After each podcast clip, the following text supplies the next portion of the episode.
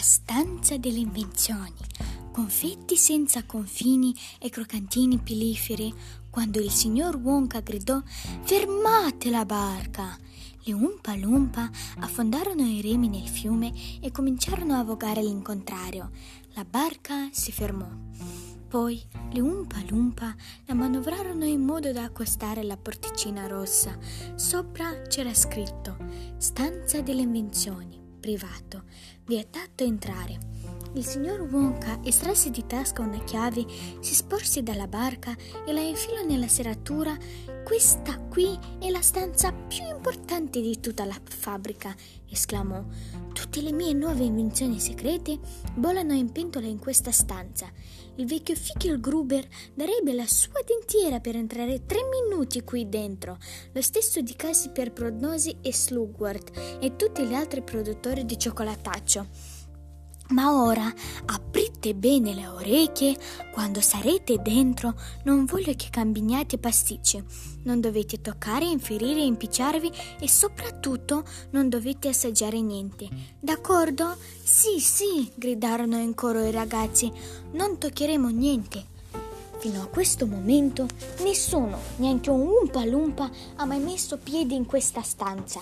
Ci ho detto. Il signor Wonka aprì la porta e saltò dalla barca alla stanza.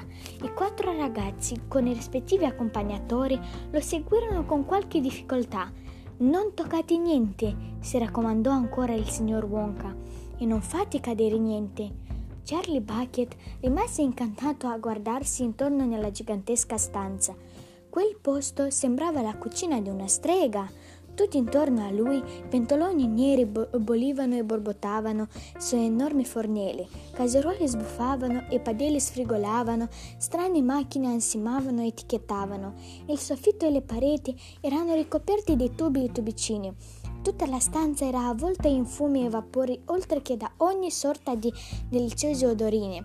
D'un tratto il signor Wonka era diventato ancora più eccitato del solito e tutti si resero conto che questa era la stanza che lui amava di più. Si mise a saltellare da una padella all'altra, da una macchina all'altra, come un ragazzino che davanti ai regali di Natale non sa quale aprire per primo. Alzò il coperchio da un enorme calderone e ne annusò il contenuto. Poi corse a intingere il dito in un barile pieno di una sostanza gialla e l'assaggiò. Con un salto si portò accanto a una delle macchine e si mise a girare mezza dozzina di monopole da una parte o dall'altra. Quindi scrutò ansiosamente l'interno di un forno gigantesco, sfregandosi le mani e ridacchiando di gioia alla vista dei risultati. Infine corse verso un'altra macchina, un microgenio piccolino e lucido, che non smetteva mai di fare fu, fu, fu, fu, fu, e a ogni fu Buttava una grossa biglia verde in un cestino sul pavimento. Almeno la cosa aveva tutto l'aspetto di una biglia verde. Confetti senza confini! esclamò il signor Wonka sprezzando orgoglio di, da tutti i pori. È un prodotto assolutamente nuovo. L'ho inventato per i bambini che non hanno molti soldi da spendere. Basta mettersi in bocca un confetto senza confini e succhiarlo, succhiarlo, succhiarlo, succhiarlo, succhiarlo senza che rimpicciolisca mai. È come una gomma? gridò Violetta Bioregarde. Niente affatto, disse il signor Wonka. La gomma è da mesticare, mentre invece se provi a mesticare una di queste palline qui, ti romperai i denti e poi questi non ripiccioliscono mai, non finiscono mai, mai, almeno spero. Proprio in questo momento, nella stanza dei Colaudi, qui accanto uno dei Umpalumpa ne sta provando una. La succhia ormai da quasi un anno, senza interruzioni ed è ancora come nuova. Ma ora passiamo da questa parte, prego, continuò il signor Wonka correndo dall'altro lato della stanza. Qui sto inventando tutta una nuova linea di croccantini. Si fermò vicino a una grossa pentola piena di un eh, sciroppo denso e vischioso, di colore violetto, che bolliva borbottando sul fuoco. Se si metteva in punta in piedi, Charlie riusciva appena a scorgerne il contenuto.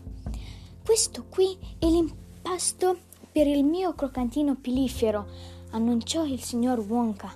Basta mangiare un po' e dopo neanche mezz'ora una fluente fitta, bellissima cioma nuova di zecca comincerà a crescervi in testa e anche un bel paio di baffi e perfino la barba. La barba? esclamò Veruca Salt. E chi la vuole la barba? Per carità. Intanto a te sarebbe benissimo, replicò il signor Wonka. Sfortunatamente non ho ancora trovato il dossaggio giusto. È ancora un po' troppo forte.